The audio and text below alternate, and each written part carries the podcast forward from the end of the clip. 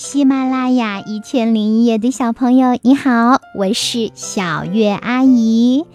今天呀，我要来给你讲的故事是《坚毅的胡杨》。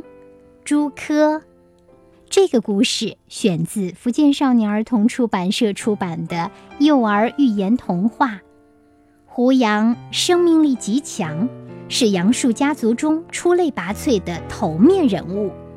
因此，杨树家族成员都十分嫉妒他，纷纷向造物主告状。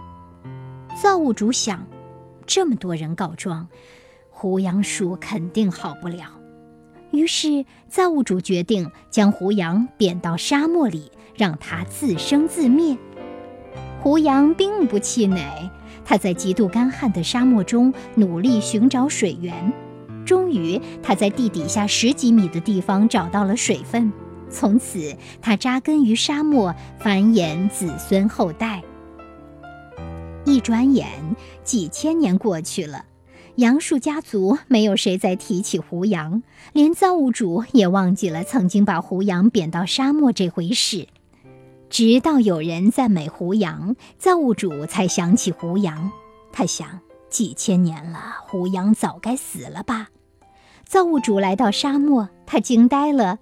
胡杨坚守在被贬的那一片沙漠上，筑起一道绿色的长城。造物主感慨万千，他问胡杨：“胡杨，你是怎么在不毛之地活下来的？”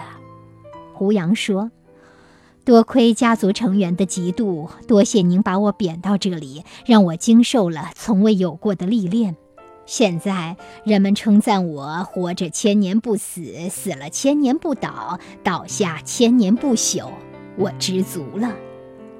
许多记者慕名来访，问胡杨的人生信念，他只说了两个字：耐心。